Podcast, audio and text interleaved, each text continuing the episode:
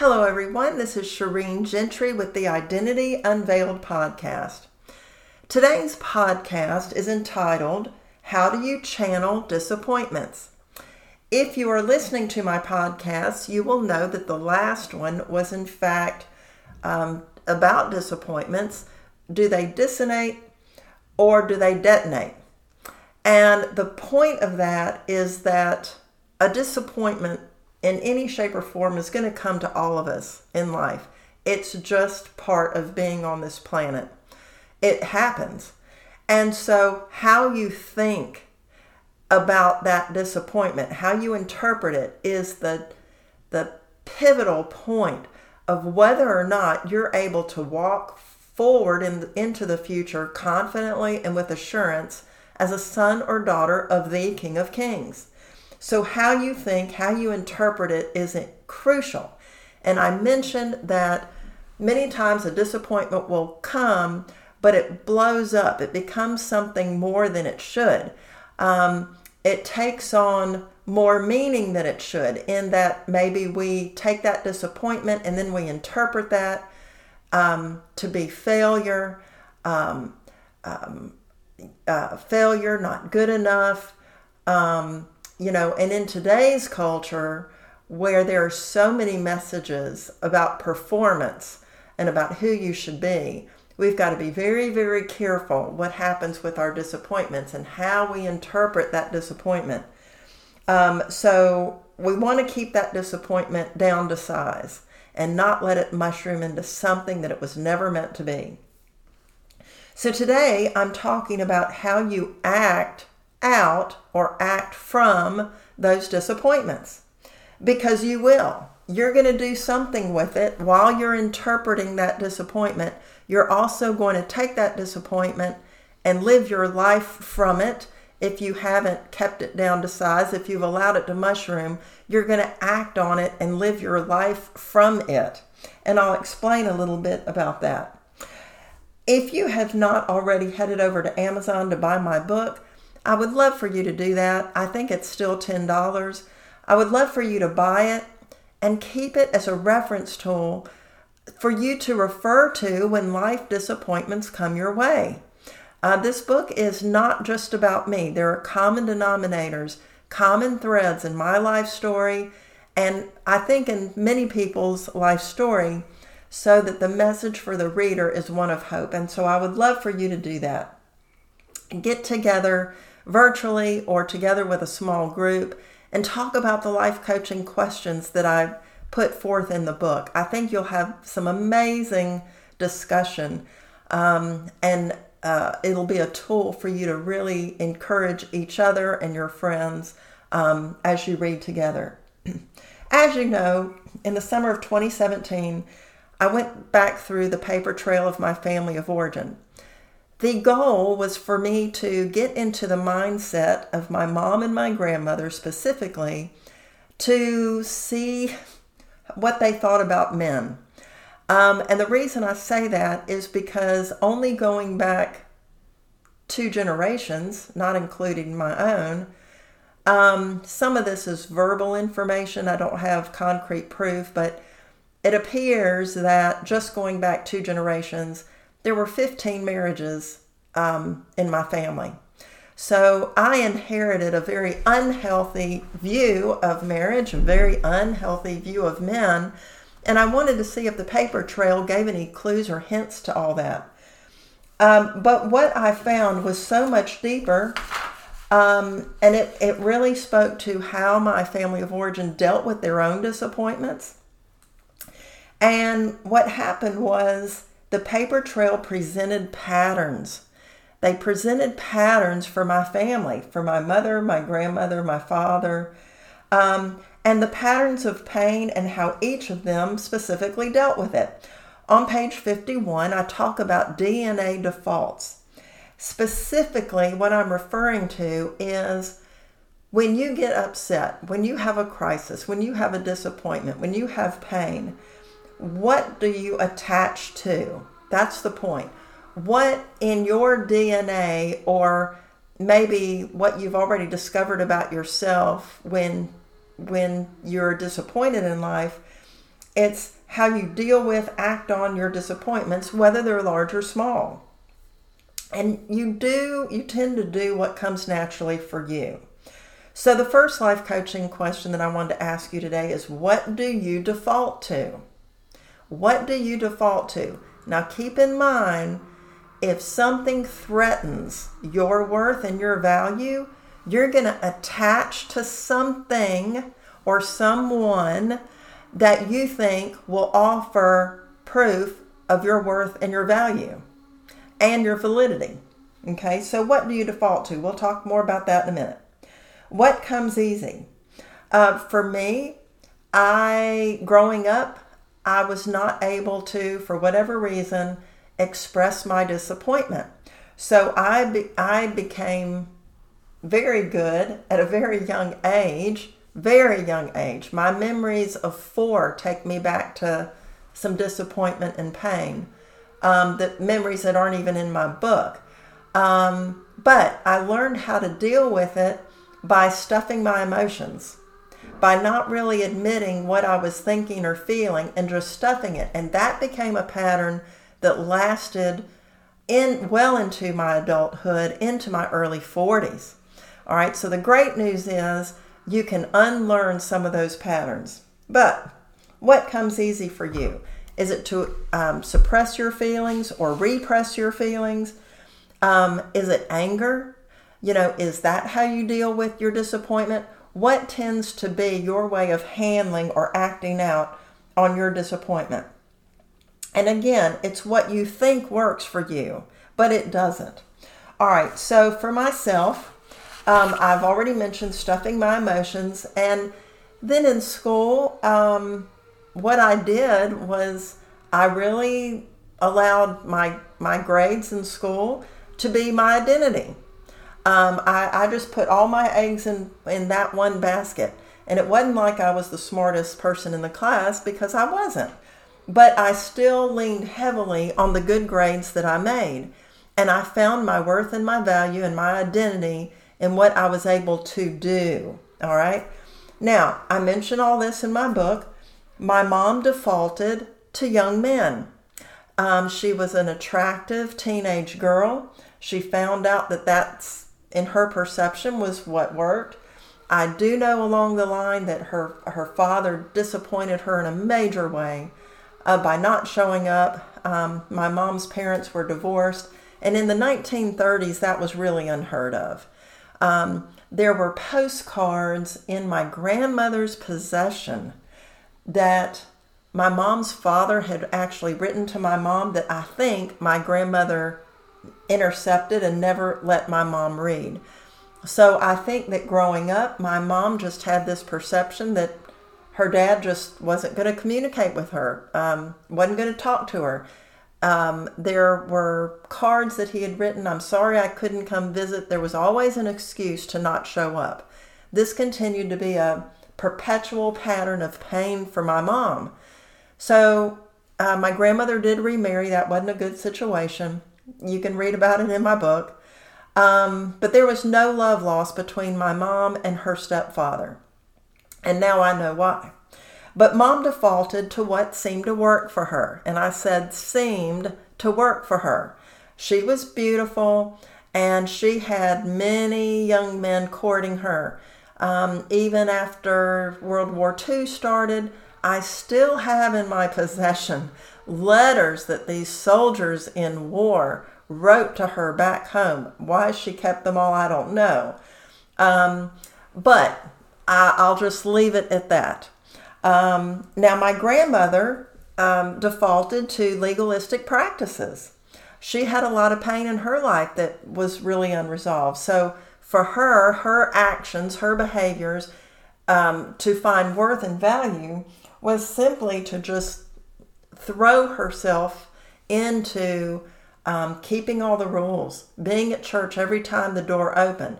Now, keep in mind, freedom in Christ and freedom from the law means that if you're not able to keep the law, there's no condemnation. Well, that's not how my grandmother lived.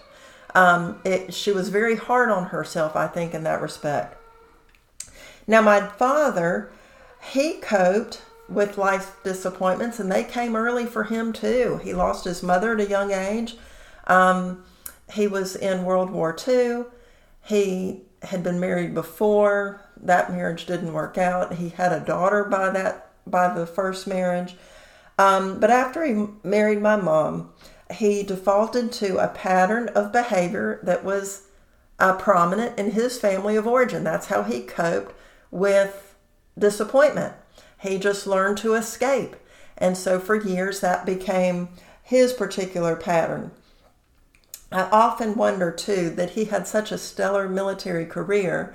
I wonder if he also defaulted to his work, which that can certainly be a way of handling disappointment.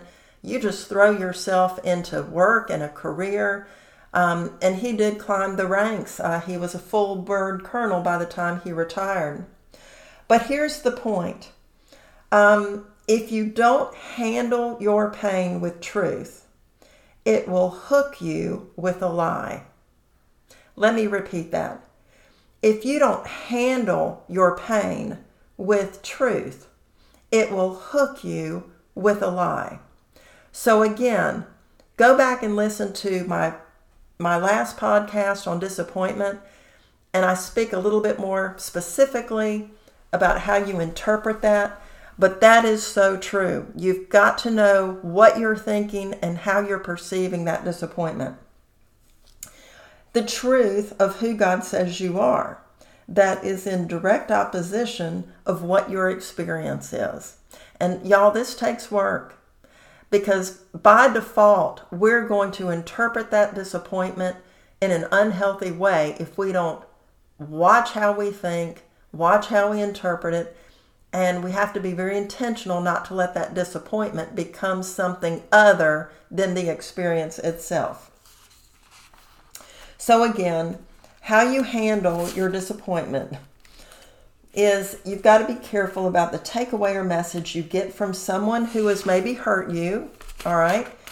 And then the lie that your experience is your identity. Uh, in my book on pages 82 and 83, I give all kinds of examples about uh, life and about things that actually occur in people's lives. Uh, first of all, grief is not your identity. If you've lost someone and you kind of feel lost um, in terms of who are you, um, I had a coaching client several years ago whose spouse had passed away, and they came to me and the first question they asked was, Who am I? They didn't even know who they were. Um, but grief, the loss, is not your identity. Yes, it's painful, but it is not meant to define you. These experiences are not meant to define you. Now, some of you may or may not like this next statement. Your children are not your identity. Whether they're small, whether they're still in the home, or whether they're your adult children. Your children are not your identity. Now you're identified together probably because of the of a common name, but they are not your identity. And understand, um, you can probably see this with people. Uh, it's okay, uh, you know, social media is a blessing and a curse, but when there's just this long um, prideful thing about specific accomplishments of, you know, someone's kids that goes on and on and on and on and on. That's pretty much a red clue that your kids have become your identity. Okay? Um, it's not what they do well, and it's not the bad choices they make. Neither one are your identity. Okay? Um, Performance is not your identity. Your grades are not your identity. Um, and so the question to ask is well, um, if you didn't do well in a particular work category, project, class, if you're a student, then if you don't do well, then it actually becomes a threat to who you are if that thing, if that performance, if those grades or that career or whatever it is, defines you and then you don't measure up, then it becomes a severe threat to who you are rather than it just being um, a, a test that you didn't do well on or a project that, you know, maybe you could have done better. Um, abuse is not your identity. Okay. Um, there are so many people out there on social media and they it's amazing to watch it because it seems like there are all kinds of these young ladies out there today. It's fine to have a platform if you've been abused of some kind but i really get the sense that they are kind of living in this identity. They don't want to let it go. Um, and that pains me right? So they're in a in a strange way their victimhood they think is working for them um, and gives them a, a, a purpose um, in the moment. Now, it's one thing to use your life story and your experiences to help other people, um, but I, I sincerely wonder the, the perception I get it, that these women are so stuck in their abuse that they seem to be getting what we call some secondary gains from it like something is uh, benefiting them um, in a strange kind of way that allows them to stay stuck and live from, it appears, as abuse being their identity. Sins of the past are not your identity, okay? Sins of the past are not your identity. Um, so these are just some examples that I list on pages 82 and 83. So disappointments are going to be part of our backstory. Uh, the second part of my book is called Change the Story. And in this section of my book, I talk about do you need to make some swaps? Some swaps. We have to exchange one thing for another. So, first of all, again, going back to your thought life, choosing the thought, the belief that is grounded in who God says you are, separate and apart from what has happened to you. So you're you're actually exchanging some negative labels that you have for yourself with the positive labels of who God says you are. If you need a list, it's in my book, um, right around pages 84, 85. So you may need to exchange negative labels for positive labels. And yes, you can do this. Um, you can start looking at yourself differently um, rather than what has happened to you or been done to you, or maybe even what you've done. Secondly, you need to exchange your incorrect belief of God. I was on Twitter yesterday, and some young ladies, right off the bat, said, um, I know I have an incorrect belief about God. Well, you know what? I think that's great that she recognizes that. A lot of people don't even question that. Um, they don't challenge it. They don't look for evidence in Scripture to prove otherwise. They just believe that uh, lots of times when you're walking in the wrong identity, you have a very wrong belief about who God is in your life and who He is to you in your circumstances. I talk about that even in my book. Um, so you've got to exchange the negative labels for positive labels. You've got to exchange your incorrect belief of God You've got to exchange your wrong perceptions of who God is and who you are. Doing the hard work allows you to move into the future with freedom. Um, so today, um, I want to ask you what exchanges do you need to make if you haven't already? Now, this is a little sidebar, but one thing that I do want you to understand is just to take an honest look at your life especially if you've got some addictions going on. I really want you to, to take some time and if you do have addictive behavior, please seek out a therapist. Um, keep in mind that can be shopping, eating, um, inappropriate relationships, substance abuse, um, be, um, really even gaming these days. Um, that can be a default for handling disappointment or pain. But a lot of times, not always, but a lot of times, we have life there's change, there's stress of some kind. And if we're not careful, it can lead to compulsive behavior, um, which then can lead to um, active self destructive behavior in the forms of addictions. So I encourage you to think about that in your own life and see what exchanges you need to make. Please reach out to me at my email, hopeunveiled at gmail. I'd love to hear from you.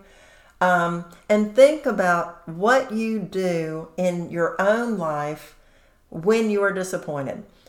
Let me encourage you also that as I wrap this up, we normally don't default to leaning into God.